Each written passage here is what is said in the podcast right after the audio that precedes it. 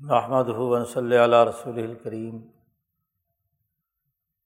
بعد اعوذ باللہ من الشیطان الرجیم بسم اللہ الرحمن الرحیم قال اللہ تبارک و تعالی ولیک الم وجہت الحو ملیحہ فستبق الخیرات اینما تکن یأتی بکم اللہ جمیع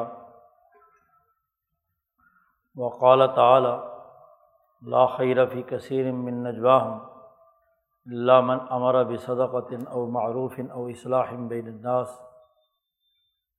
من يفعل ذلك ابتغاء مرضات اللہ فسوف نؤتیہ اجرا عظیما.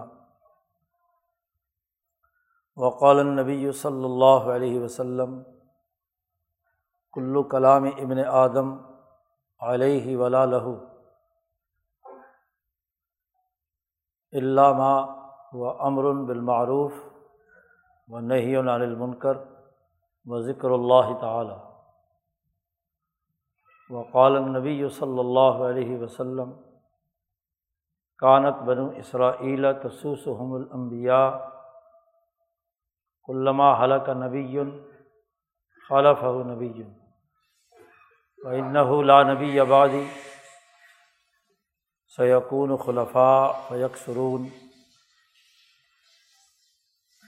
وقال النبی صلی اللہ علیہ وسلم، لا تزال طائفتم من امتی قائمین علی الحق، لا یضرهم من خالفہ صدق اللہ مولان العظیم و صدق رسول النبی الکریم۔ معزز دوستو، ہم دورۂ تفسیر قرآن حکیم کہ اس اجتماع میں شریک ہیں۔ اور گزشتہ دونوں جماعت میں یہ بات واضح کی گئی تھی کہ کتاب مقدس قرآن حکیم کی حکمت، اس کا شعور اور تفقع سیکھنا، سکھانا، سمجھنا، سمجھانا، یہ مسلمان جماعت کی بڑی ذمہ داری ہے۔ محض ظاہری طور پر یا حلق سے اوپر اوپر قرآن حکیم پڑھ لینا یا اس کا ترجمہ جان لینا۔ اسی طریقے سے دین کی ظاہری اور رسمی باتیں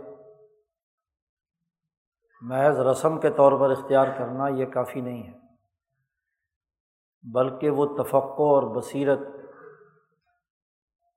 جو امبیا علیہم السلام نے صحابہ کو سکھائی، وہ حکمت اور شعور جو نبی کرم صلی اللہ علیہ وسلم نے صحابہ کو سکھائی یو الم الکتاب والحکمہ۔ پھر صحابہ سے تعبین تعبین سے تبا تعبین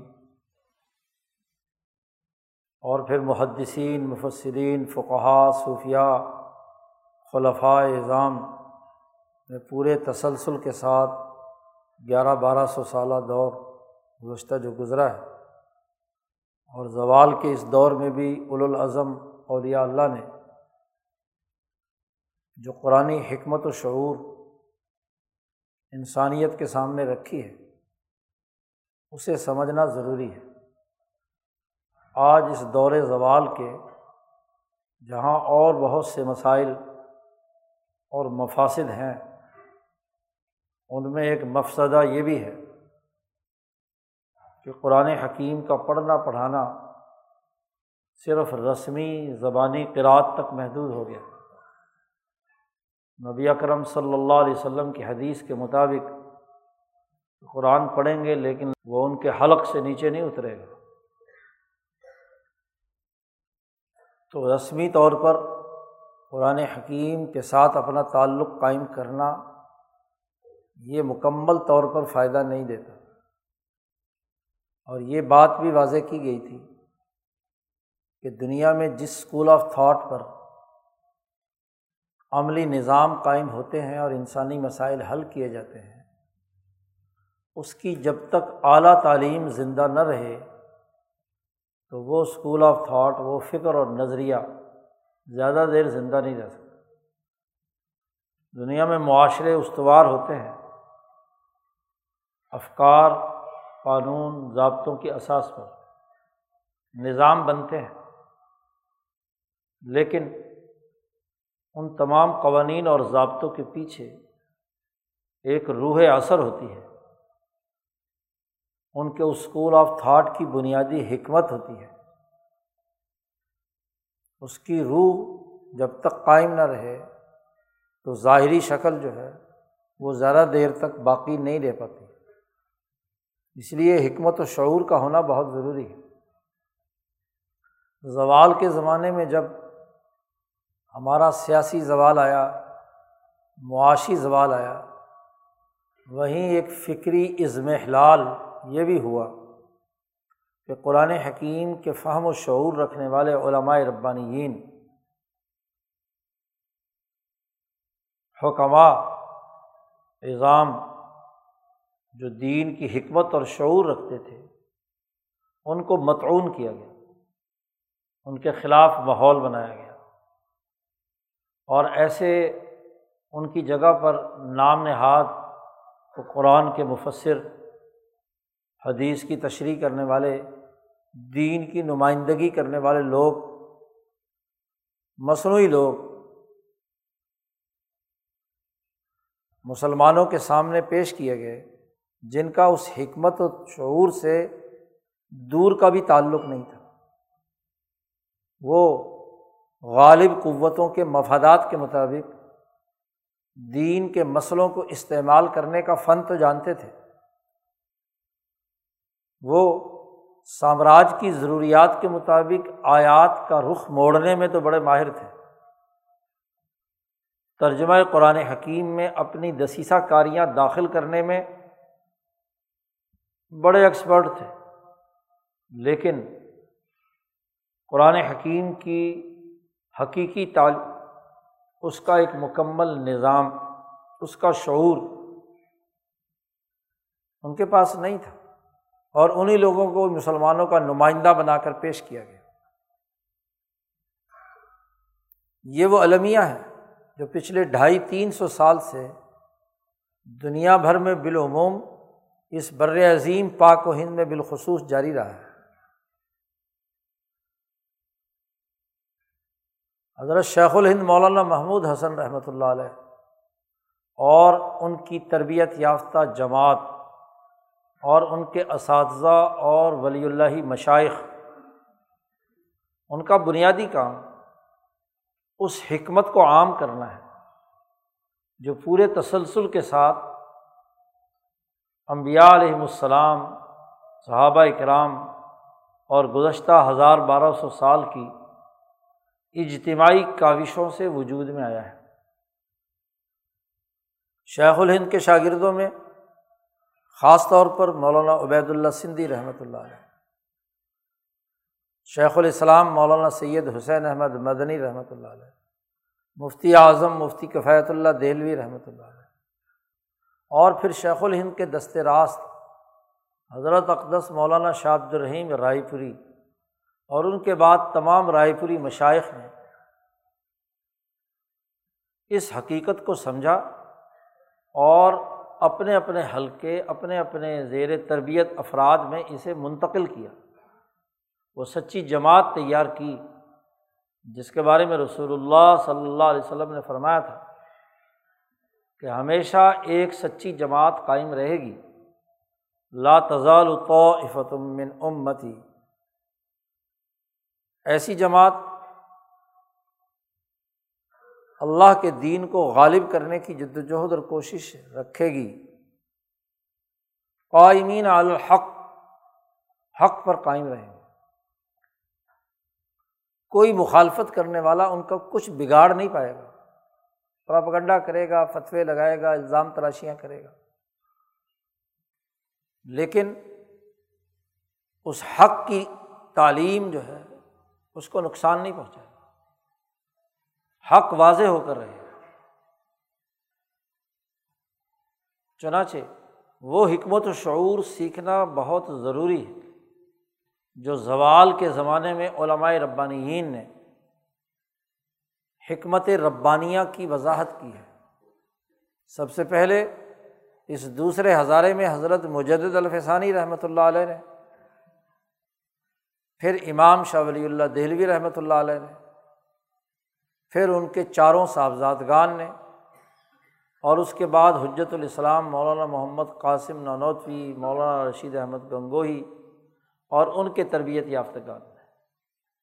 یہ حکمت سمجھنا آج کے دور کی بڑی بنیادی ضرورت ہے، جو آدمی اس حکمت کا انکار کرتا ہے۔ وہ دراصل قرآن تعلیمات کے اصل مقاصد سے انحراف کرنا چاہتا ہے۔ وہ من مانی تشریح کر کے قرآن حکیم کو انسانیت کے سامنے رکھنا چاہتا ہے۔ اس سے کوئی اور مقاصد حاصل کرنا چاہتا ہے۔ اس لیے اس دورۂ تفسیر کا بنیادی اثاثی مقصد امبیا صحابہ تعبین علماء، محدثین اور خاص طور پر مجدی ولی اللہ، علماء اور مشائق کے اسلوب پر قرآن حکیم کی حکمت کو سمجھنا ہے۔ حکمت پر بڑی تفصیلی گفتگو گزشتہ دو جمعوں میں ہو چکی ہے کہ حکمت کی تعریف کیا ہے، اس کے مقاصد و اہداف کیا ہیں، اس کا دائرہ کار کیا ہے۔ جب ہمیں یہ حکمت سمجھ میں آتی ہے جو قرآن حکیم نے بھی اختیار کی، نبی اکرم صلی اللہ علیہ وسلم نے اختیار کی، صحابہ کرام نے اختیار کی، اور آج تک اس کا تسلسل جاری ہے۔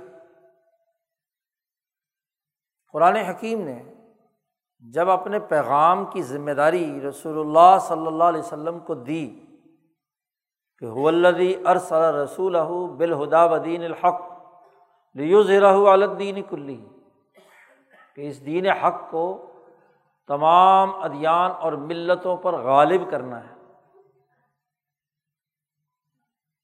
تو غلبے کے لیے جو حکمت عملی اختیار کی رسول اللہ صلی اللہ علیہ وسلم ہے اسے سمجھنے کی ضرورت ہے۔ دو آیات مبارکہ یہاں تلاوت کی گئی ہیں خطبے میں۔ پہلی آیت کا تعلق تحویل قبلہ کے مضمون کے ساتھ ہے، جو اس سے پہلے تفصیل سے قرآن حکیم نے بات بیان کی ہے۔ نبی اکرم صلی اللہ علیہ وسلم مدینہ منورہ تشریف لائے۔ جب تک مکہ میں تھے تو آپ صلی اللہ علیہ وسلم خانہ کعبہ کی طرف رخ کر کے نماز پڑھتے تھے۔ اور جب مدینہ منورہ تشریف لائے، یہاں کا عمومی ماحول یہ تھا کہ یہودیوں کے زیر اثر۔ یہاں جتنے نیک لوگ بھی تھے، انصار میں بھی، وہ یہودی چونکہ اہل کتاب تھے۔ اور ان کا قبلہ بیت المقدس تھا۔ تو رسول اللہ صلی اللہ علیہ وسلم نے دعوت و تبلیغ کے نقطۂ نظر سے مدینہ میں رہتے ہوئے ابتدائی سترہ مہینے بیت المقدس کی طرف رخ کر کے نماز پڑھی۔ لیکن آپ صلی اللہ علیہ وسلم کی خواہش تھی کہ آپ مسجد حرام کی طرف رخ کر کے نماز پڑھیں۔ آپ کا رخ ادھر ہونا چاہیے۔ لیکن حکمت کے تقاضے سے آپ صلی اللہ علیہ وسلم نے، امام شاہ ولی اللہ فرماتے ہیں، حکمت اس میں یہ تھی کہ جو یہودیوں میں سال طبیعت کے لوگ ہیں وہ ہمارے دین کو قبول کریں صرف قبلے کے مسئلے پر جھگڑا پیدا کر کے دین حق کا انکار نہ کریں۔ اسی طریقے سے اوس اور خزرج، جو پہلے سے یہودیوں کے زیر اثر بیت المقدس کی تقدیس کے قائل تھے، تو ان میں بھی جو سال طبیعت ہیں، جو دین قبول کر سکتے ہیں، ان کو اپنے ساتھ جوڑا جائے۔ اس مقصد سے رسول اللہ صلی اللہ علیہ وسلم نے بیت المقدس کی طرف رخ کر کے نماز پڑھی۔ ربیع الاول کے مہینے میں آپ تشریف لائے ہیں مدینہ منورہ۔ اور اگلے ربیع الاول کے بعد رمضان المبارک میں کوئی ڈیڑھ سال بعد، سترہ اٹھارہ مہینوں بعد غزوہ بدر ہوتی ہے، جب مکے کی سیاسی طاقت کو توڑ دیا گیا۔ نبی اکرم صلی اللہ علیہ وسلم اس لیے بھی مدینہ میں رہتے ہوئے مکہ کی طرف رخ کر کے نماز نہیں پڑھ رہے تھے ابتدائی سترہ اٹھارہ مہینوں میں، کہ مدینہ اور مکہ والوں کے درمیان قدیم زمانے کی ایک خاندانی دشمنی چلی آ رہی تھی۔ ادنان اور ماد کے درمیان، ماد کی اولاد مدینے والے ہیں۔ اور ادنان کی اولاد مکے والے ہیں۔ ان میں جیسے قدیم خاندانوں اور نسلوں میں کھینچا تھانی ہوتی ہے تو ایک دوسرے کو اچھا نہیں سمجھتا۔ اب رسول اللہ صلی اللہ علیہ وسلم کے ساتھ مہاجرین کی ایک مختصر سی جماعت مدینہ پہنچی ہے۔ تو نبی کرم صلی اللہ علیہ وسلم نے انصار کے دلوں کو اپنی طرف متوجہ فرمانے کے لیے کہ کہیں یہ نہ کہیں کہ انہوں نے قبلہ مکے والا ہی بنا رکھا ہے۔ اور وہ جو وہاں کے عرف میں دیندار لوگ سمجھے جاتے تھے، یہودی، ان کا قبلہ آپ صلی اللہ علیہ وسلم نے اس حکمت عملی کے تحت اختیار کیا۔ لیکن گزشتہ امبیا کی بےست ہوئی ہے صرف اپنی اپنی قوم کی طرف۔ جیسا کہ بخاری کی میں کئی دفعہ یہ روایت آئی ہے کہ ہر نبی اپنی قوم کی طرف مبوس ہوا ہے، لیکن میری بےست کل انسانیت کی طرف ہوئی ہے بعث تو الناسی کا فتح مجھ سے پہلے امبیا اپنے اپنی قوم کی طرف مبوس ہوئے۔ تو دنیا کا بین الاقوامی مرکز ابراہیمی تعلیمات کا، ملت ابراہیمیہ حنیفیہ کا وہ ہونا چاہیے جو بیت المقدس سے چالیس سال پہلے ابراہیم اور اسماعیل نے مکہ مکرمہ میں بنایا تھا۔ بخاری کی روایت ہے کہ رسول اللہ صلی اللہ علیہ وسلم سے پوچھا کہ سب سے پہلی مسجد دنیا میں کون سی بنی تھی؟ تو آپ نے فرمایا مسجد حرام۔ صحابہ نے پوچھا کہ دوسری؟ تو آپ نے فرمایا بیت المقدس۔ پھر پوچھا ان دونوں کی تعمیر میں کتنا فاصلہ ہے؟ تو آپ نے فرمایا چالیس سال۔ چالیس سال کے فاصلے کے بعد یعنی یعقوب علیہ السلام کے زمانے میں بیت المقدس بنا۔ تو ملت ابراہیمیہ حنیفیہ کا پہلا مرکز خانہ کعبہ ہے، مسجد حرام ہے۔ اب کل انسانیت کے لیے ملت ابراہیمیہ کا عالمی نظام قائم کرنا ہے اصول حنیفیت پر۔ تو اس کا مرکز اور منبع بھی بیت اللہ الحرام ہونا چاہیے۔ اس لیے آپ کی خواہش بھی تھی اور آپ کا عزم اور ارادہ بھی تھا، اللہ سے دعا بھی تھی کہ میرا رخ ادھر کر دے۔ تو اس پر اللہ نے تحویل قبلہ کر دیا۔ اس وقت تک انصار کے دماغوں سے، بلکہ مکے والوں کے ذہن میں یہ شکوک و شبہات تھے غزوہ بدر سے پہلے۔ جیسا کہ عائشہ صدیقہ کی روایت میں موجود ہے کہ یہ جو سو ڈیڑھ سو دو سو مہاجر آئے ہیں، ان کا جھگڑا ہے قریشیوں سے۔ جس دن بھی ان کی صلاح ہو گئی تو یہ واپس چلے جائیں گے۔ جی۔ اسی لیے عبداللہ ابن ابئی اس انتظار میں تھا کہ یہ جماعت آپس میں کیا ہے؟ جب مل کر چلی گئی تو پھر میری چودراہٹ پھر بھی قائم ہو جائے گی۔ لیکن غزبۂ بدر کے موقع پر جب مکے کی سیاسی طاقت ٹوٹ گئی، ستر آدمی قتل ہو گئے اور ستر گرفتار ہو گئے۔ تو اب مکے کی جو حیثیت اور اس کا روب اور دبدبا تھا، وہ مدینے والوں کے دماغ سے نکل گیا۔ عبداللہ ابن ابئی نے بھی اپنے ساتھیوں سے کہا کہ بھائی، یہ جماعت اب واپس جانے والی نہیں لگتی۔ اب ہمیں اگر کوئی مفاد اٹھانا ہے تو اسی ریاست مدینہ کے سربراہ رسول اللہ صلی اللہ علیہ وسلم کی بات مان کر ہی اٹھا سکتے ہیں اس لیے دل میں چور رکھو، لیکن ظاہری طور پر کلمہ پڑھ لو۔ یہ منافقین کا وجود ہی کہ کسی لڑائی، جہاد میں ہم شریک ہوں گے، مال غنیمت ملے گا، کچھ اور ہمارے حصے میں آئے گا، تو چلو دنیاوی مال تو اٹھائیں گے نا، باقی رہی بات کہ ظاہری طور پر کلمہ پڑھ لیتے ہیں۔ تو جب مدینے والے یہ سمجھ گئے کہ اب سیاسی طاقت مکہ کے پاس نہیں ہے۔ اب رسول اللہ صلی اللہ علیہ وسلم کو اللہ نے حکم دیا کہ آپ فول وجہ کا شطر المسجد الحرام۔ کہ آپ مسجد حرام کی طرف رخ کر کے نماز پڑھیے۔ اب آپ کی سیاسی طاقت مسلمہ ہے۔ آپ کو ادھر رخ کر کے نماز پڑھنی ہے۔ تو قانون ہمیشہ سسٹم، حکمت عملی کی اساس پر سسٹم بنائے جانے کے بعد نازل ہوتا ہے۔ آپ صلی اللہ علیہ وسلم نے جب رخ کیا ادھر اور لوگوں نے، یہودیوں نے کہا، دیکھو جی ان کے تو کوئی مذہب کا اعتبار نہیں، کل جناب ادھر پڑھ رہے تھے، آج ادھر پڑھ رہے تھے۔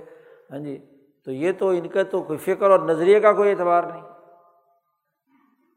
تو اللہ نے جو اس کے جوابات دیے، ان میں سے ایک اہم ترین جواب یہ تھا۔ کہ ولی کلم وجہتن ہر ایک ملت کا ایک وجہت، توجہ کا مرکز، ایک نظریہ، ایک فکر ہوتا ہے۔ بالکل ہر فرد کا بھی، ہر خاندان کا بھی، ہر قوم کا بھی، ہر نسل کا بھی اور ہر ملت کا بھی۔ تو ٹھیک ہے، ملت یہود نے آج ایک نظریہ بنا لیا ہے۔ اسی طرح ملت نسالان کا اپنا ایک نظریہ ہے مشرقین کی ملت کا اپنا نظریہ ہے والی وجہت ہر ایک کی کوئی نہ کوئی وجہت نظر ہے، وجہت فکر ہے۔ لیکن ملت ابراہیمیہ حنیفیہ کا بنیادی اثاثی اصول ہے کہ وجہت نظر یا مرکز یا توجہ کا مرکز وہ ہونا چاہیے جس میں فس طبق الخیرات، جس میں خیر کا پہلو انسانیت کے خیرات کی بات ہے۔ انسانیت کی فلاح و بہبود کے لیے اچھائی اور بھلائی کا نظام قائم ہو۔ اس میں سبقت لے جاؤ۔ ایک ہوتا ہے فعل الخیرات، اچھی باتوں کا کرنا۔ اور ایک ہوتا ہے استباق بالخیرات، کہ خیر کے کاموں میں بڑھ چڑھ کر سب سے آگے جال کر۔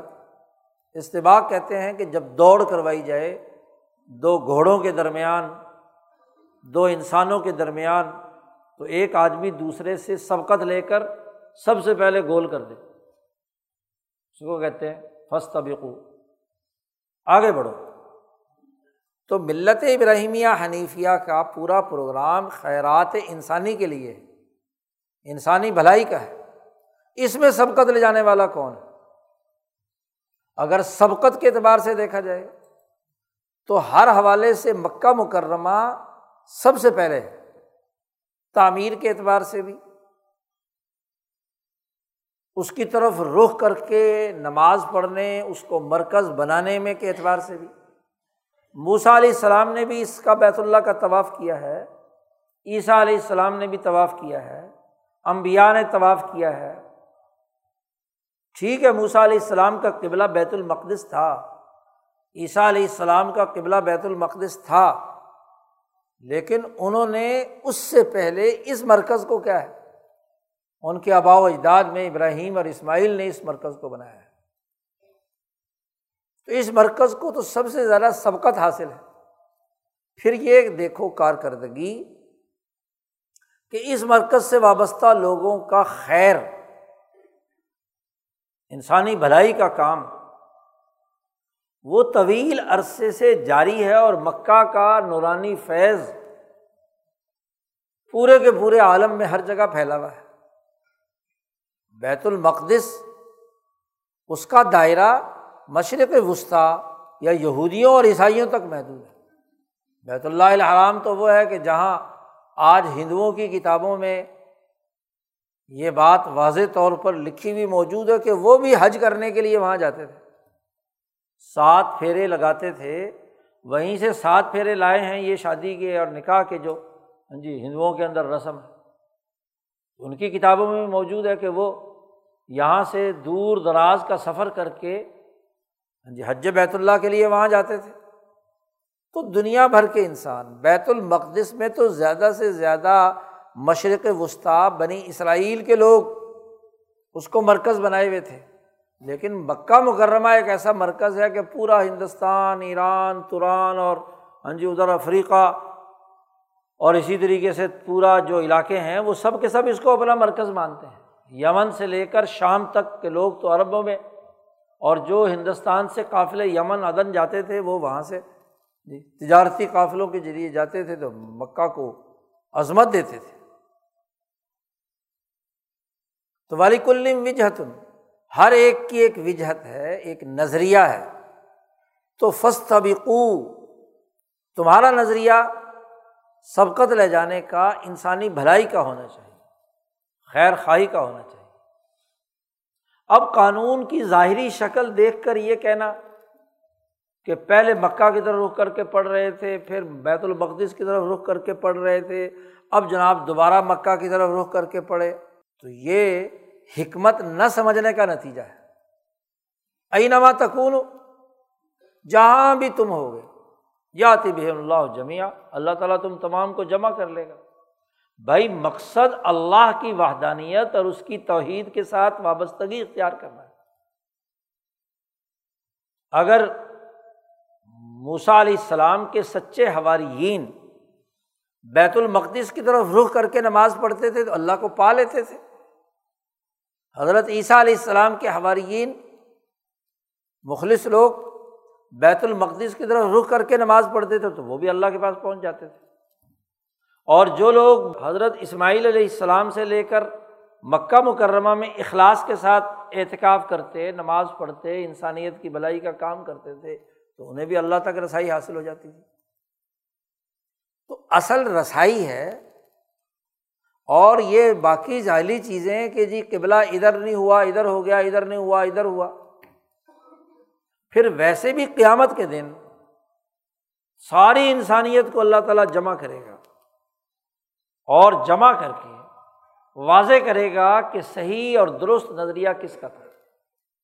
تو بیت اللہ الحرام ایک ایسا مرکز ہے جس کی طرف رخ کر کے نماز پڑھنے میں خیرات سب سے آگے ہے بھلائی سب سے آگے ہے اب آپ دیکھیے، قرآن حکیم نے یہاں اس آیت مبارکہ میں قرآن حکمت واضح کی ہے۔ پیچھے جتنی گفتگو ہوئی، جو قانون بیان کیا، اس کی حکمت واضح کر دی کہ اصل چیز خیر ہے، بھلائی ہے، انسانیت کی فلاح و بہبود ہے۔ انسانیت کا اللہ سے تعلق ہے اور اللہ کے تعلق کے نتیجے میں وہ اعلیٰ اخلاق ہیں جن کی اساس پر اس نے انسانیت کی بھلائی کے لیے کام کرنا ہے۔ تو خیرات اصل ہے یہ بنیادی نظریہ واضح کر دیا۔ پھر خیر کا کیا مطلب ہے؟ قرآن حکیم نے جا بجا خیر کی حقیقت واضح کی ہے۔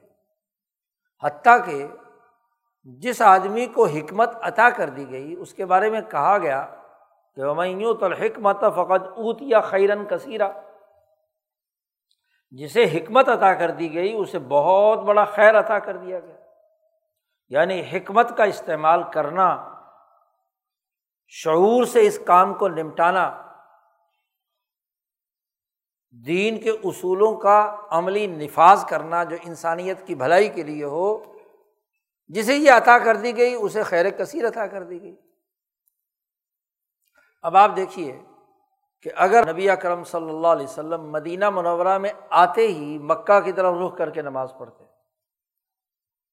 تو مکہ والوں کی عام عمومی آبادی رد عمل کا شکار ہوتا جو تو اہل علم تھے، ممکن ہے کہ وہ قبول کر لیتے، یا جنہوں نے بیت کی تھی مکہ مکرمہ میں لیکن عام آدمی پر رد عمل ہونا تھا۔ پراپگنڈے کا موقع ملنا تھا لوگوں کو۔ لیکن حکمت سے اس پورے پراپگنڈے کو ختم کر دیا اور حکمت اس بات میں اختیار کی کہ پہلے مکے کی سیاسی طاقت توڑی جائے گی۔ جو بیت اللہ پر قابض ہے۔ اب جب آپ نے رخ کیا تو سوائے چند ایک یہودیوں کے اعتراضات کرنے کے کسی مدینہ والے نے اعتراض نہیں کیا کہ کیوں قبلہ بدلا ہے۔ تو حکمت کے ساتھ کام کرنا یہ کیا ہے؟ خیر کثیر ہے۔ جب یہ بات واضح ہو گئی تو قرآن نے جا بجا خیر کی بنیادی بات واضح کی ہے۔ دوسری آیت جو تلاوت کی گئی تھی خطبے میں کہ لا خیر فی کثیر من نجوا ہوں حکمت کے اصول پر انسانی معاشرے تبھی قائم ہوتے ہیں۔ کہ جب جس اسکول آف تھاٹ یا جس ملت سے آپ کا تعلق ہے، اس کو قائم کرنے والی ایک منظم جماعت تیار کی جائے۔ جماعتی طاقت کے بغیر دنیا میں کوئی سسٹم نہیں بن سکتا۔ سسٹم بنانا ہے تو تنظیم کی ضرورت ہے، نظم و ضبط کے ساتھ رہنے کی ضرورت ہے ڈسپلن کے ساتھ کام کرنے کی ضرورت ہے۔ گزشتہ جمعے میں حدیث سنائی تھی کہ فعالئی قبل جمع تم پر لازم ہے کہ جماعت کو مضبوطی سے پکڑے رکھو۔ حتیٰ کہ یہاں تک کہا کہ جو جماعت سے علیحدہ ہوا، جو اس سے علیحدگی اختیار کیا، تو اس کی یہ علیحدگی جہنم تک پہنچانے کا سبب بن جائے گی۔ منشزہ شزہ فل جماعت بندی لازمی اور ضروری ہے۔ حکمت کا تقاضا ہے۔ کیونکہ اکیلا ایک فرد خا کتنا ہی طاقتور کیوں نہ ہو، نبی ہی کیوں نہ ہو، قیامت کے دن رسول اللہ صلی اللہ علیہ وسلم نے فرمایا ایسے انبیاء آئیں گے کہ ان کے ساتھ ایک بھی امت ہی نہیں ہوگا۔ لیکن انہوں نے دعوت دی، اپنا کام پورا کیا۔ کامیابی عملاً میدان میں تبھی ہوتی ہے جب انسانی اجتماعیت قائم ہو، جماعت وجود میں آئے۔ حکمت کا بنیادی اثاثی اصول۔ جماعت نہیں جب تک بنتی، اس وقت تک کسی نظریے اور فکر کا، کسی ملت کا نظام نہیں بن سکتا۔ بات کی بڑی اہمیت حکمت و شعور کا بنیادی تقاضا جماعت بندی ہے۔ اب جماعت کیسے بنے گی؟ اور جماعت کے مقاصد اور اہداف کیا ہوں گے؟ اس آیت مبارکہ میں اللہ تبارک و تعالیٰ نے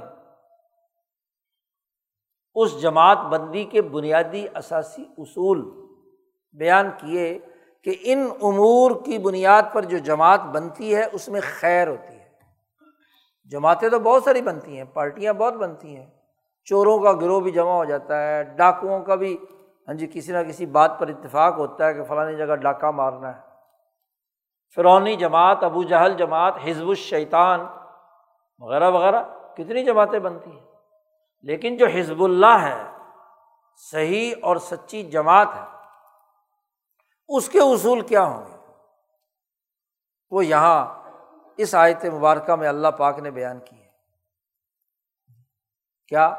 لا خیرہ فی کثیر من نجوا ہوں پارٹیوں، گروہوں کی جو داخلی مشاورت ہے خفیہ مشاورت پارٹیوں کے پیچھے ان کی مرکزی قیادت اس کی مشاورت بنیادی کردار ادا کرتی ہے۔ وہ مشاورت سے جو اصول طریقۂ کار اور سسٹم طے کرتے ہیں، جماعت کے باقی لوگ اس کے مطابق چل رہے ہوتے ہیں۔ تو وہ جو آپس میں مشاورت کرتے ہیں، ان کی جو شعرا ہوتی ہے ان کی جو وہ ایک دوسرے کے ساتھ سرگوشی ہوتی ہے، وہ جو ایک دوسرے کے کانوں میں کانا پھوسی کرتے ہیں، ایک دوسرے سے ملتے جلتے ہیں۔ تو لا خی رفیع کثیر من نجوا ہوں پارٹیوں کے مشاورتی نظام میں اکثر جماعتوں کے کوئی خیر نہیں۔ ان کی مشاورت جی اس کی سب سے بڑی مثال ڈھائی تین سو سال کا وہ فرسودہ نظام ہے جو آپ کے ملک پر مسلط ہے۔ یہاں کی اسٹیبلشمنٹ، یہاں کی مقتدرہ جو خفیہ فیصلے کرتی ہے مشاورت پر۔ جی انگریزوں کے زمانے سے۔ تو جو مشاورت کر لیتے ہیں، اس کی بنیاد پر سارا ملک ہانکنا چاہتے ہیں، سارے لوگوں کو، عوام کو۔ پورے ہندوستان کو انگریز سامراج نے اسی خفیہ مشاورت پر چلایا۔ ظلم و ستم کے پہاڑ توڑے، انسانی حقوق توڑے، جن سے خیر کی مکمل نفی اللہ سوائے اس کے کہ تین کام پر مشاورت ہو۔ اللہ من امرا بے صداقتن او معروفن او اصلاحم بین الناس۔ وہ جماعت جو انسانی بھلائی کے لیے مال خرچ کرنے کا حکم دے امرا بھی صدقتن۔ اور صدقہ بڑا وسیع ہے۔ بیوی کا خرچہ دینا بھی صدقہ ہے۔ بچوں کا خرچہ دینا بھی صدقہ ہے۔ انسانیت کے لیے اچھا کلمہ بول لینا بھی صدقہ ہے۔ ابھی کلیمت طیبت حدیث میں آیا ایک اچھا کلمہ بول دے کسی کو، دل خوش کر دے، یہ بھی صدقہ ہے۔ مال دینا بھی صدقہ ہے۔ وہ جو انسانی بھلائی کے لیے اپنی زبان سے، اپنی جان سے، اپنے مال سے خیر خواہی کرنے کا حکم دیتا ہے، تو جماعت اس بنیاد پر بنے کہ ہمارا بھی صدقت صدقات و خیرات اور انسانیت کی بھلائی کے لیے اس کی مشاورت ہونی چاہیے، اس کے ادارے بننے چاہیے، اس کا کردار اور جو انسانوں سے مال چھینے، بلکہ ان کے صدقہ اور خیرات کا مال زلزلے کا آیا ہوا مال بھی، سیلاب زدگان کا مال بھی لوٹنے کے لیے مشاورت کرے۔ پوری انتظامیہ، سیاسی طاقتیں اور پارٹیاں ان کے گھروں سے بیچارے غریبوں کے صدقہ اور خیرات کا مال نکلتا ہے۔ ماشاء اللہ مذہبی جماعتوں کے جلسوں میں جی زلزلہ زدگان کے جو ٹینٹ ہیں وہ ان کے جلسوں میں بچھائے جاتے ہیں۔ ہمارا بھی صدقہ صدقہ کا حکم ہے، یہ صدقے کی نفی ہے۔ صدقے کو اپنی غلط جگہ پر استعمال کرنا ہے۔ تو پہلی بڑی بنیادی بات۔ جو جماعت ہمارا بھی صدقتن پر بنے او معروف ان یا معروف، ہر وہ نیکی اچھا خلق، اچھی بات جو تمام انسانیت میں اچھائی شمار کی جاتی ہے۔ مثلاً سچ بولنا، عدل کرنا، کسی انسان سے خیر خائی کرنا، پورا تولنا پورا ناپنا، کسی انسان کی جان بچانا۔ دنیا کا کون سا مذہب ہے جو کہتا ہے کہ یہ معروف نہیں ہے، نیکی نہیں ہے؟ ہر مذہب یہی کہتا ہے۔ اور اس کے جو ضد ہے، قتل کرنا، ظلم کرنا، کم تولنا، کم ناپنا، جھوٹ بولنا، تمام کے یہاں وہ منقرات میں سے۔ تو معروف جو مسلمہ نیکی ہے دنیا بھر کی، اس کو دنیا میں قائم کرنے کا امر کرے۔ انسانی بھلائی کے لیے۔ جماعت بنے۔ اس کے بارے میں مشاورت ہونی چاہیے۔ شورا کا اجلاس اس کی بنیاد پر ہونا چاہیے۔ اس مقصد کے لیے نہیں کہ اس الیکشن میں الیکشن چھیننا کیسے کس کس پارٹی سے کون کون سے مفادات حاصل کرنے جی۔ معروف کے بجائے منکرات پر مشورہ۔ کہ کون کون سا منکر، کون کون سا ظلم ڈھانا ہے، کس کس حربے کو استعمال کر کے اپنے مفادات اور مقاصد حاصل کر رہے ہیں۔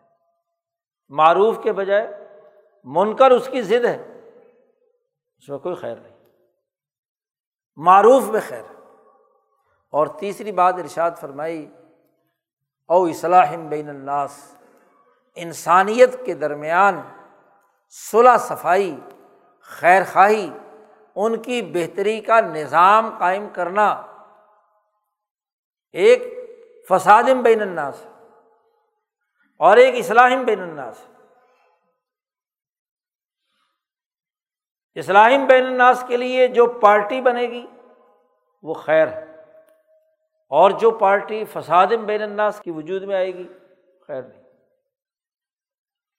آپ دیکھیے کہ تین امور بیان کیے ہیں اور یہ تینوں امور بڑے واضح طور پر اس کی حکمت عملی رسول اللہ صلی اللہ علیہ وسلم نے واضح کی۔ آپ صلی اللہ علیہ وسلم کی ایک حدیث سنائی تھی کہ ابن آدم جو گفتگو اور کلام بھی کرتا ہے کلو کلام ابن آدم علیہ، اس پر اس کا الزام آئے گا۔ لا لہو، اس کے لیے نہیں، اس کے نفع کا نہیں۔ ہر گفتگو، ہر کلام، ہر مشاورت، ہر بات چیت، اس کے ذمے واجب الادا ہے کہ یہ بات اس نے معروف کے لیے کہی ہے، یہ مشورہ اس نے کیا ہے، معروف صدقے کے لیے کی دیا ہے، یہ مشورہ اس نے اسراہم بین الناس کے لیے دیا ہے۔ یا نہیں؟ اسی آیت کے تناظر میں کہ لاخی رفیع کثیر من نجوا ہوں یہ جو آپس میں مشاورت میں لوگ گفتگو کرتے ہیں، بات چیت کرتے ہیں، یہ بات کرنے والے پر لازم ہو گئی، اس کے خلاف استعمال ہوگی، اس گفتگو کا محاسبہ کیا جائے گا۔ صرف وہ گفتگو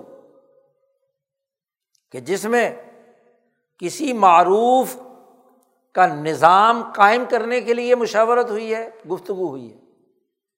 ہر شریک شورا نے جو مشورہ دیا ہے، گفتگو کی ہے، اس سے اس کا مقصد اپنی ٹانگ اونچی کرنا، گروہیت پیدا کرنا، منافرت پیدا کرنا ہے یا کچھ اور؟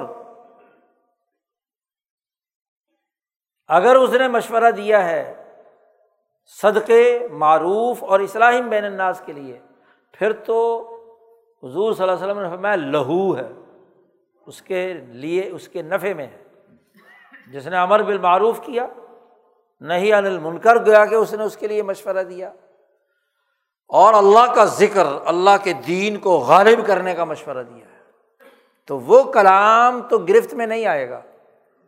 لیکن اس کے علاوہ جو گفتگو بھی کرے گا، مجلس شعرا کا رکن اس کا کوئی ممبر، اس کی جماعت کے کچھ افراد جس سطح کی بھی مجلس ہے، تو وہ کلام اس کے خلاف استعمال ہو۔ کیونکہ ان تین باتوں کے علاوہ جو اس نے گفتگو کی ہے، اس میں لا خیرہ کوئی خیر نہیں۔ اس میں کوئی بھلائی کی بات نہیں ہے۔ اس نے تو شر پھیلانے کے لیے بات کی ہے، خیر کی ضد شر شر پھیلانے کے لیے بات کی ہے۔ کسی انسان کو، کسی جماعت کو نقصان پہنچانا اس کا مقصد۔ تو ایسی جماعت کا کوئی اعتبار نہیں۔ تو آپ دیکھیے کہ قرآن حکیم نے اس آیت میں تبدیلی لانے کے لیے، کسی نظام قائم کرنے کے لیے ایک جماعت کی اہمیت واضح کی ہے اور جماعت کے اہداف اور مقاصد واضح کر دیے۔ کہ یہ مقاصد ہیں، پھر تو خیر۔ ہے اور اگر یہ مقاصد نہیں ہے تو اس میں شر ہے۔ اور خاص طور پر جو آدمی یہ تینوں کام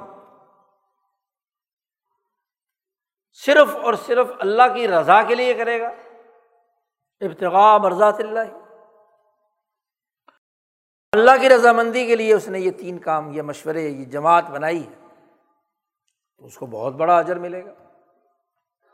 تو جماعت بنائے بغیر کسی نتیجہ نکلنے کی امید رکھنا یہ قطعی غلط ہے۔ خاص طور پر ان تین معیارات پر، تین اصولوں پر اگر جماعت کہیں موجود نہیں ہے، تو وہاں یہ توقع رکھنا کہ اسلام نافذ ہو جائے گا، یہ توقع رکھنا کہ دین غالب آ جائے گا۔ یہ توقع رکھنا کہ اس سے کوئی خیر کا نتیجہ برآمد ہوگا۔ درست نہیں۔ گویا کہ قرآن حکمت عملی یہ ہے کہ جب بھی زوال آئے کسی قوم پر، سیاسی، معاشی، سماجی، فکری، تو اسے پہلے ایک تربیت یافتہ، وہ جماعت بنانی ہے جس کے مقاصد یہ انسانی بھلائی کے ہوں۔ اور وہ ایسی جماعت ہو کہ جو سیسا پلائی ہوئی دیوار کی طرح منظم ہو۔ صفن کان نہ بنیان مرسوس نبی اکرم صلی اللہ علیہ وسلم نے اسی اصول پر مکہ مکرمہ میں پہلے انقلابی جماعت تیار کی ہے۔ ایک ایک فرد پر محنت کر کے اس کو جوڑا ہے۔ ان تین امور پر۔ صدقہ، معروف اور اصلاحم بین الناس آپ دیکھیے، مکہ مکرمہ میں جتنے نوجوان رسول اللہ صلی اللہ علیہ وسلم کی جماعت میں شامل ہوئے، ان تمام کے رویے، ان کا عملی کردار، ان کی سوچ، ان تین امور پر استوار تھی۔ راستہ ان کے سامنے نہیں تھا، سسٹم کی موجودگی میں اس کے ساتھ چل تو رہے تھے۔ لیکن ابو بکر صدیق کی طبیعت پہلے سے ہی صدقہ و خیرات کی تھی، معروفات کی تھی۔ جی نبی اکرم صلی اللہ علیہ وسلم نے آ کر اس کو ایک جماعت کے اندر داخل کیا۔ اکیلے ابو بکر ایک کام کر رہے تھے۔ عمر فاروق کی اپنی طبیعت صاف ستھری تھی۔ جی ماحول اور سسٹم کے دباؤ کی وجہ سے وہ اس ماحول کا حصہ تھے۔ جیسے ہی صحیح اور حقیقی بات سامنے آئی اور سمجھ میں آ گئی، تو پھر کوئی دنیا کی طاقت ان کو نہیں روک سکتی۔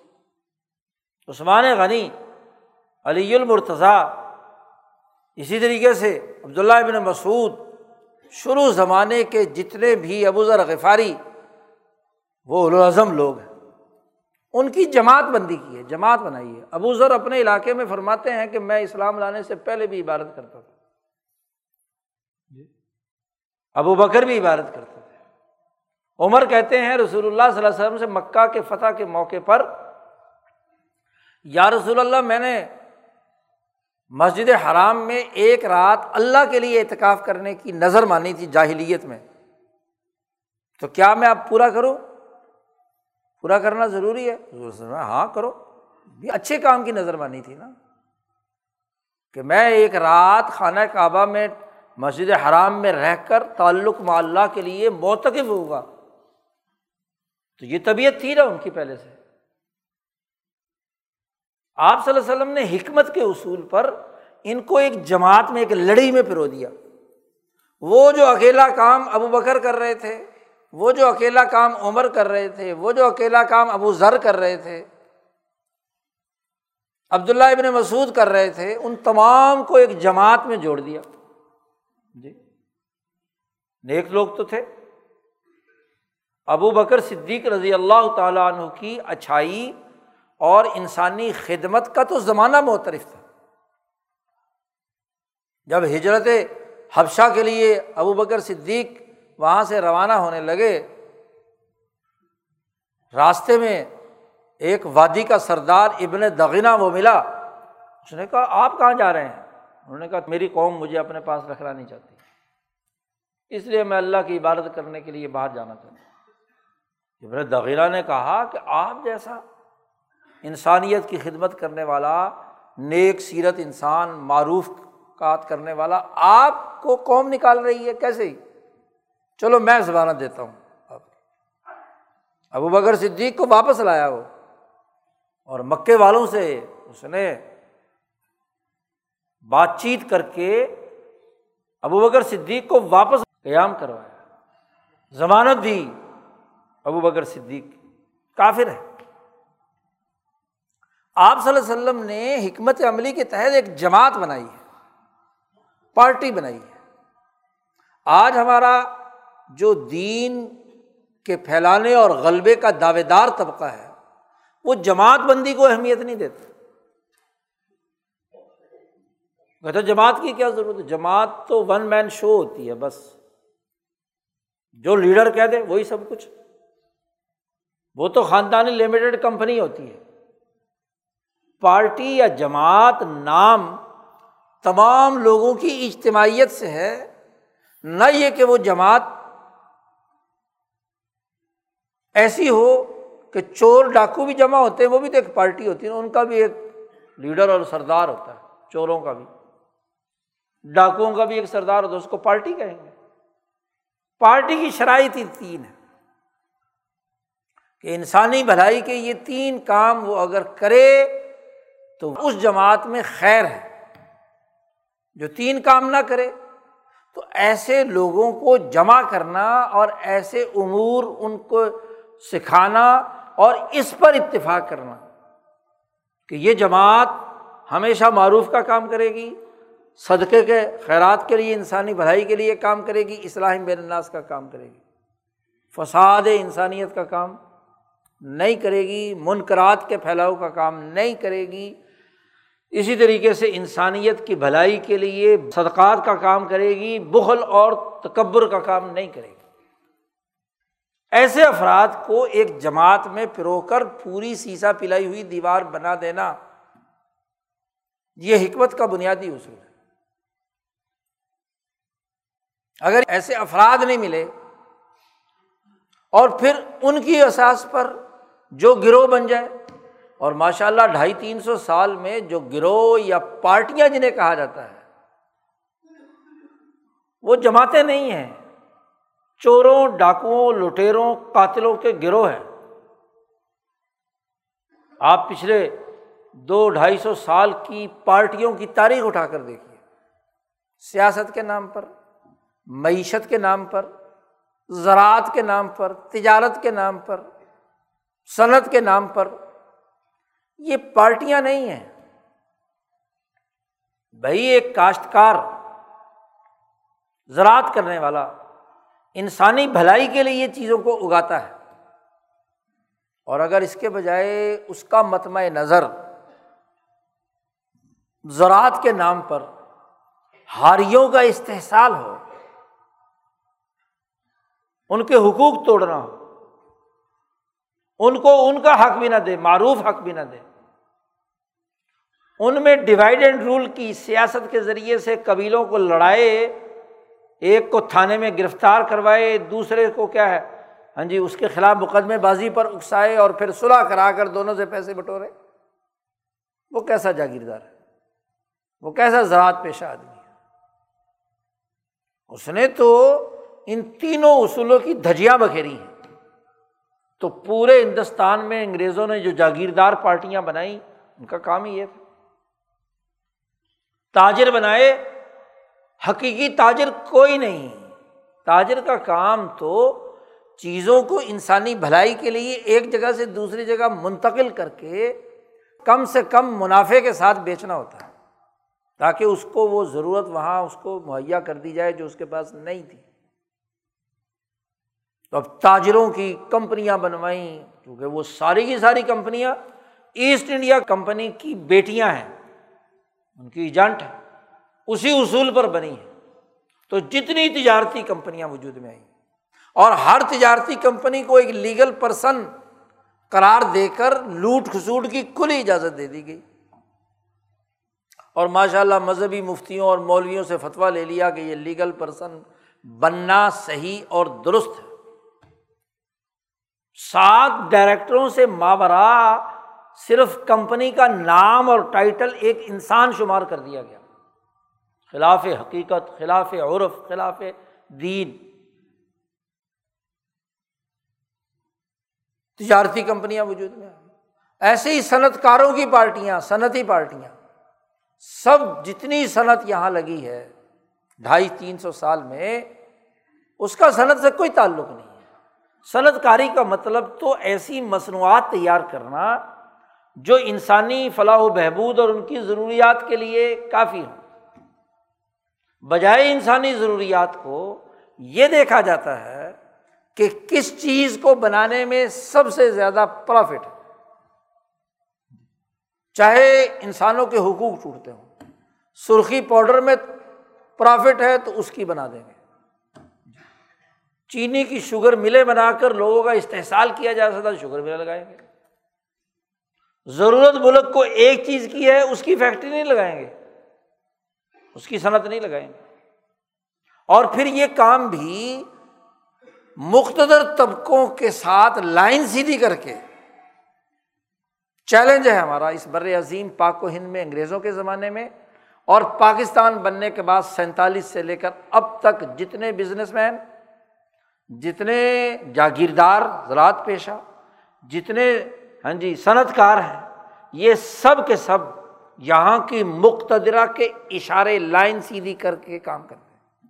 حقیقی بزنس مین نہیں، حقیقی تاجر نہیں، حقیقی صنعت کار نہیں، حقیقی کاشتکار نہیں۔ حکومتوں سے ساز باز کرتے ہیں، بلکہ چور راستے سے اوپر آتے ہیں۔ آپ دیکھیے کہ جتنے لوٹ کھسوٹ کرنے والے سیاسی بنیادوں پر آج وہ بزنس مین بنے بیٹھے ہیں۔ لینڈ مافیا کے لوگ۔ جی۔ پھر سیاست میں داخل ہوتے ہیں۔ پھر چینل بناتے ہیں۔ صحافت میں داخل ہوتے ہیں۔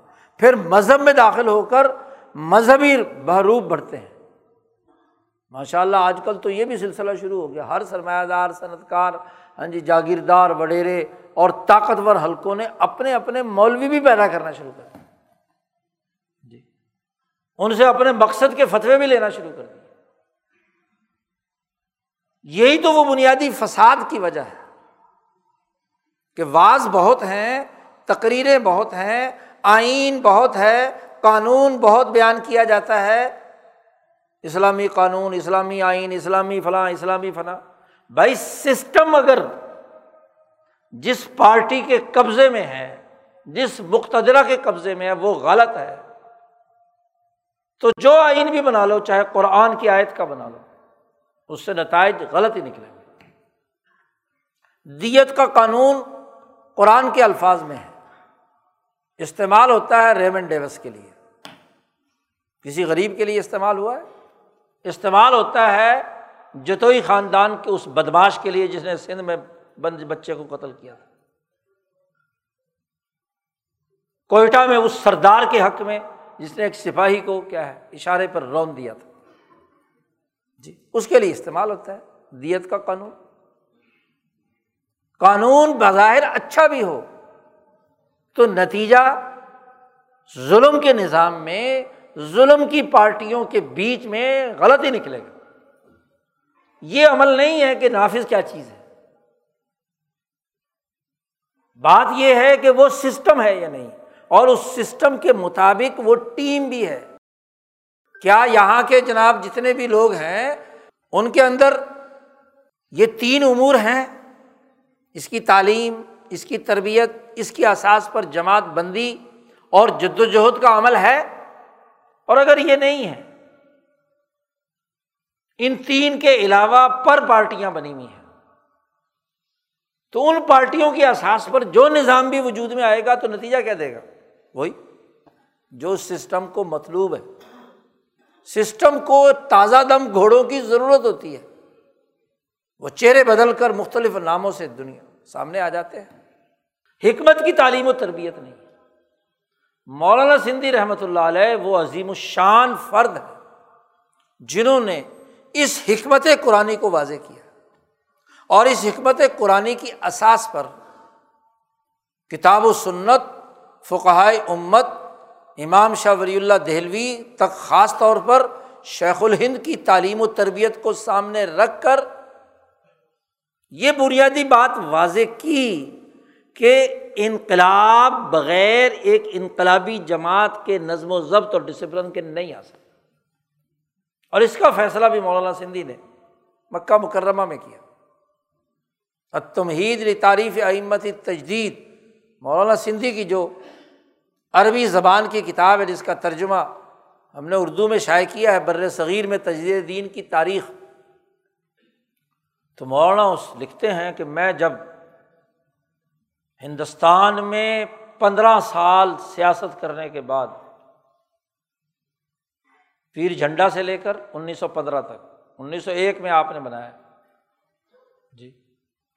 اور کابل میں سات سال رہنے کے بعد ماسکو میں نو مہینے رہنے کے بعد، چار سال ترکی، استنبول اور انقرا میں رہنے کے بعد۔ اور پھر چار سال مجھے یہاں حرم میں مکہ میں رہتے ہوئے، انیس سو چھبیس میں پہنچے تھے، انیس سو تیس میں یہ کتاب لکھی۔ ہے تو اس پورے دورانیہ کے تیس پینتیس سال کے تجربے کے بعد، میرا تجزیہ یہ ہے کہ مسلمان معاشروں میں جو جماعتیں، گروہ، پارٹیاں، افراد، مذہبی ہوں، سیاسی ہوں، سماجی ہوں صنعت کار ہوں، تاجر ہوں، جاگیردار ہوں، جتنے بھی عمرا اور روسا ہیں، ان کی اساس پر دین کا عملی نظام کبھی قائم نہیں ہو سکتا۔ یہ پرانے بادشاہوں کی وراثت لیے پھر رہے ہیں۔ یہ سامراج کے اعلی کار ہیں۔ ان کی اساس پر اگر کسی ملک میں جمہوریت کے نام سے نظام بنایا جائے، بادشاہت کے نام سے نظام بنایا جائے، کسی اسلام اور خلافت کے نام پر نظام بنایا جائے، کوئی ایک نیا تجربہ بھی کیا جائے، لیکن اس کا میٹیریل یہ لوگ ہوں، تو اس قوم کے لیے لا خیرہ کوئی خیر نہیں، کوئی بھلائی نہیں، کیونکہ میٹیریل ہی خراب ہے۔ یہ سسٹم کے مفادات حاصل کرنے والے گروہ ہیں۔ ان کے دل میں نہ معروف ہے، نہ صدقہ ہے، نہ اسلام بین الناس۔ ہے یہ ذاتی مفادات اپنے پیٹ کو دیکھتے ہیں۔ اپنی گروہیت میں مبتلا ہے اس کے نتیجے میں اپنے آپ کو دھوکہ دینا ہے۔ اور آج مولانا سندھی نے یہ انیس سو تیس میں لکھا تھا، سو سال ہونے کو آ رہے ہیں۔ آج دو ہزار تیئیس ختم ہو رہا ہے، چھ سات سال رہ گئے۔ سو سال میں آپ ذرا مسلم ممالک پر نظر اٹھا کر دیکھیں۔ کہیں بادشاہت ہے۔ ایک خاندان کی حکومت ہے۔ جی۔ کہیں قبیلائی سرداروں کی حکومت ہے۔ اور ماشاء اللہ آپ کے ملک میں جمہوریت کا ڈھنڈورا پیٹا جاتا ہے۔ اور جب جی چاہے جمہوریت لے آؤ، جب جی چاہے ماشاء اللہ لگا کے کچھ اور نافذ کر دو۔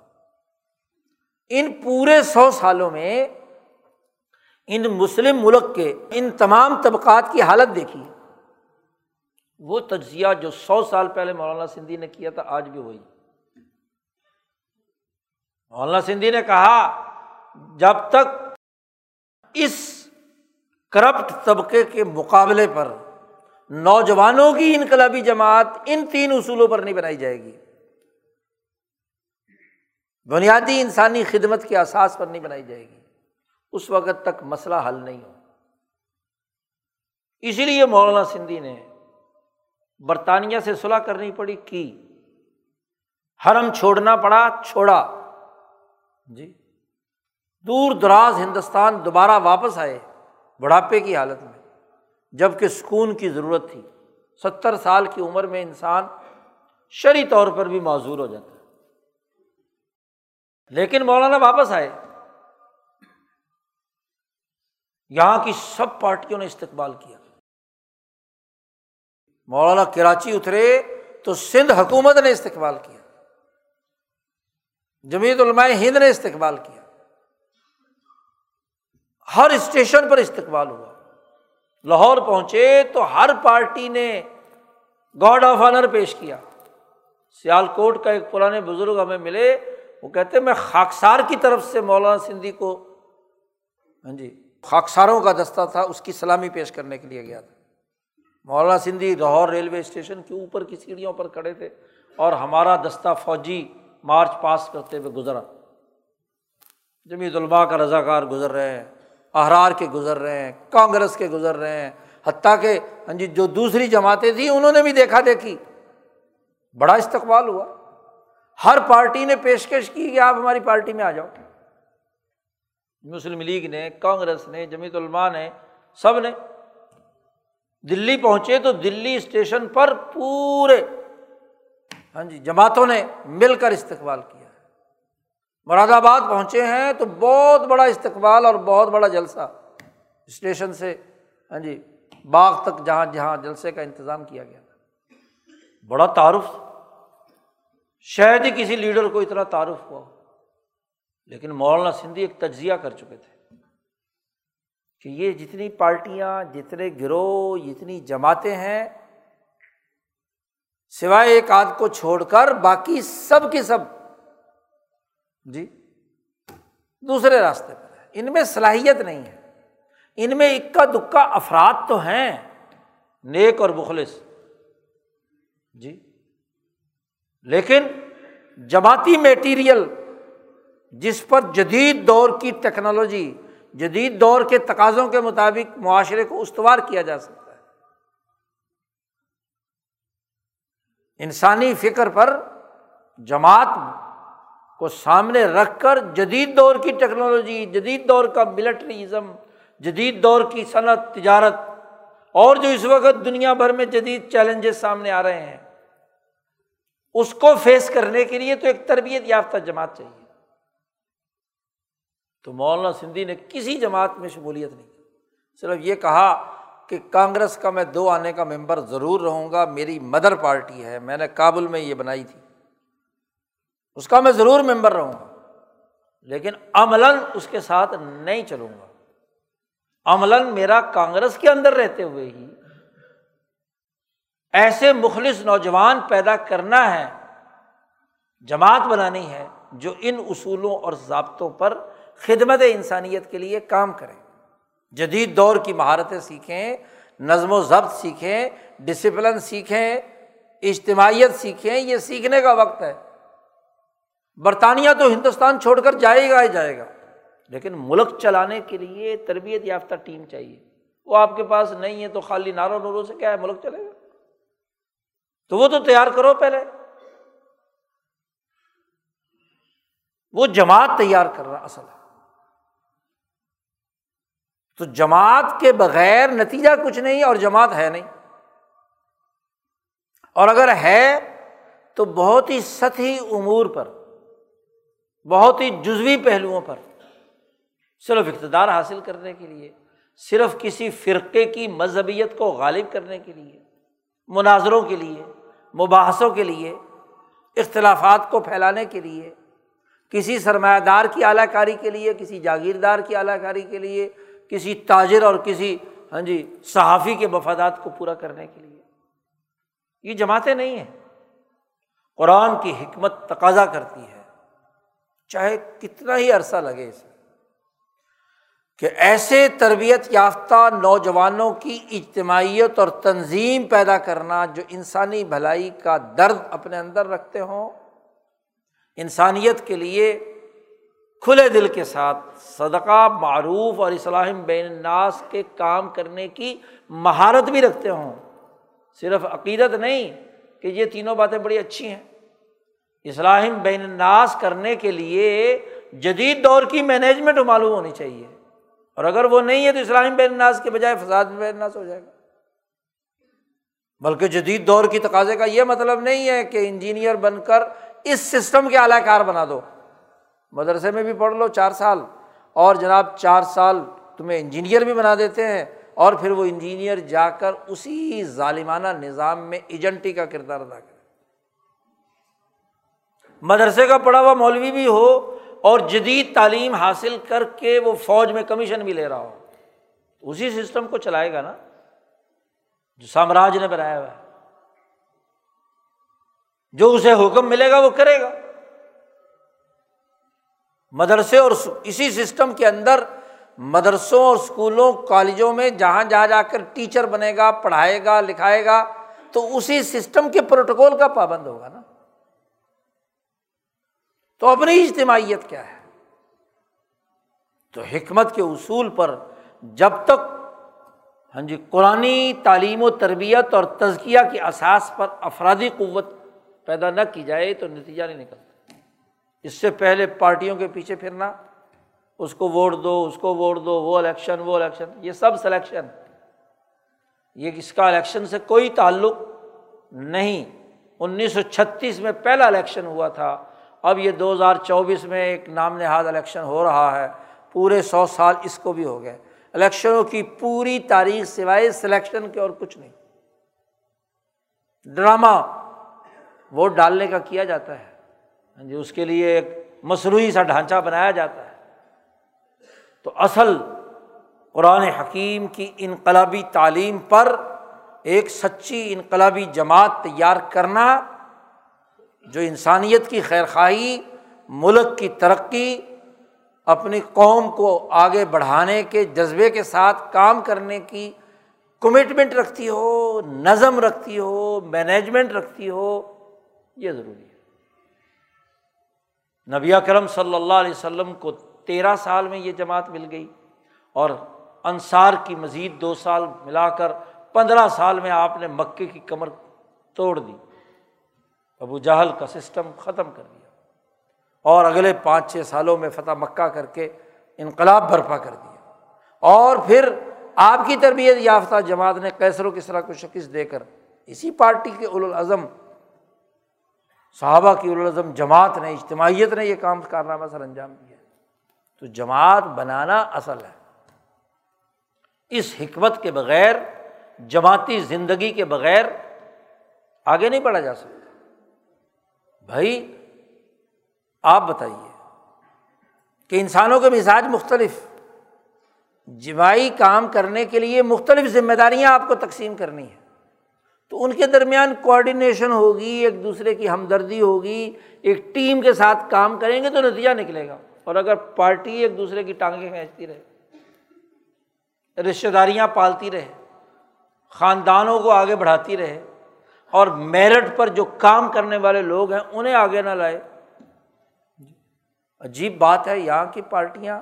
ملک میں تو جمہوریت چاہتی ہیں، لیکن اپنی پارٹی میں جمہوریت نہیں چاہتی۔ وہاں اجتماعیت قائم نہیں کرتی تو کم از کم پارٹی پالیٹکس کے اصول پر انسانیت دوست جماعت تو موجود ہو، وہ نہیں ہے تو پھر خواہشات ہیں، تمنائیں ہیں اور آرزویں ہیں۔ اور یاد رکھو، تمناؤں تو اللہ نے کہا ہے کہ صحابہ کی تمناؤں کا بھی اعتبار نہیں ہے۔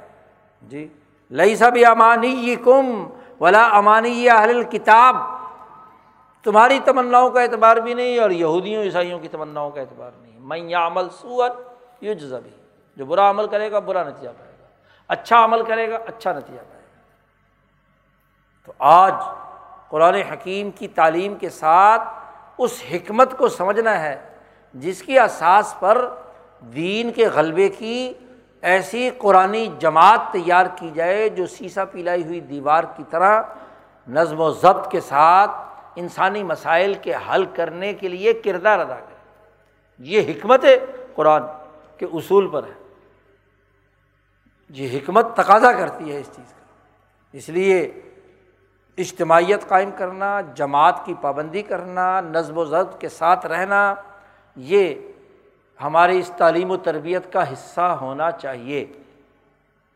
اکیلے اور تنہائی کے ساتھ اچھی گفتگو کر لینا اچھی بات کر لینا، ذاتی نیکی اختیار کر لینا، ذاتی نیکی کو اجتماعی نیکی میں بدلنا پارٹی کے بغیر نہیں ہو سکتا۔ تو اجتماعی نیکی بنانے کے لیے ہمیں جد وجہد اور کوشش کرنی ہے۔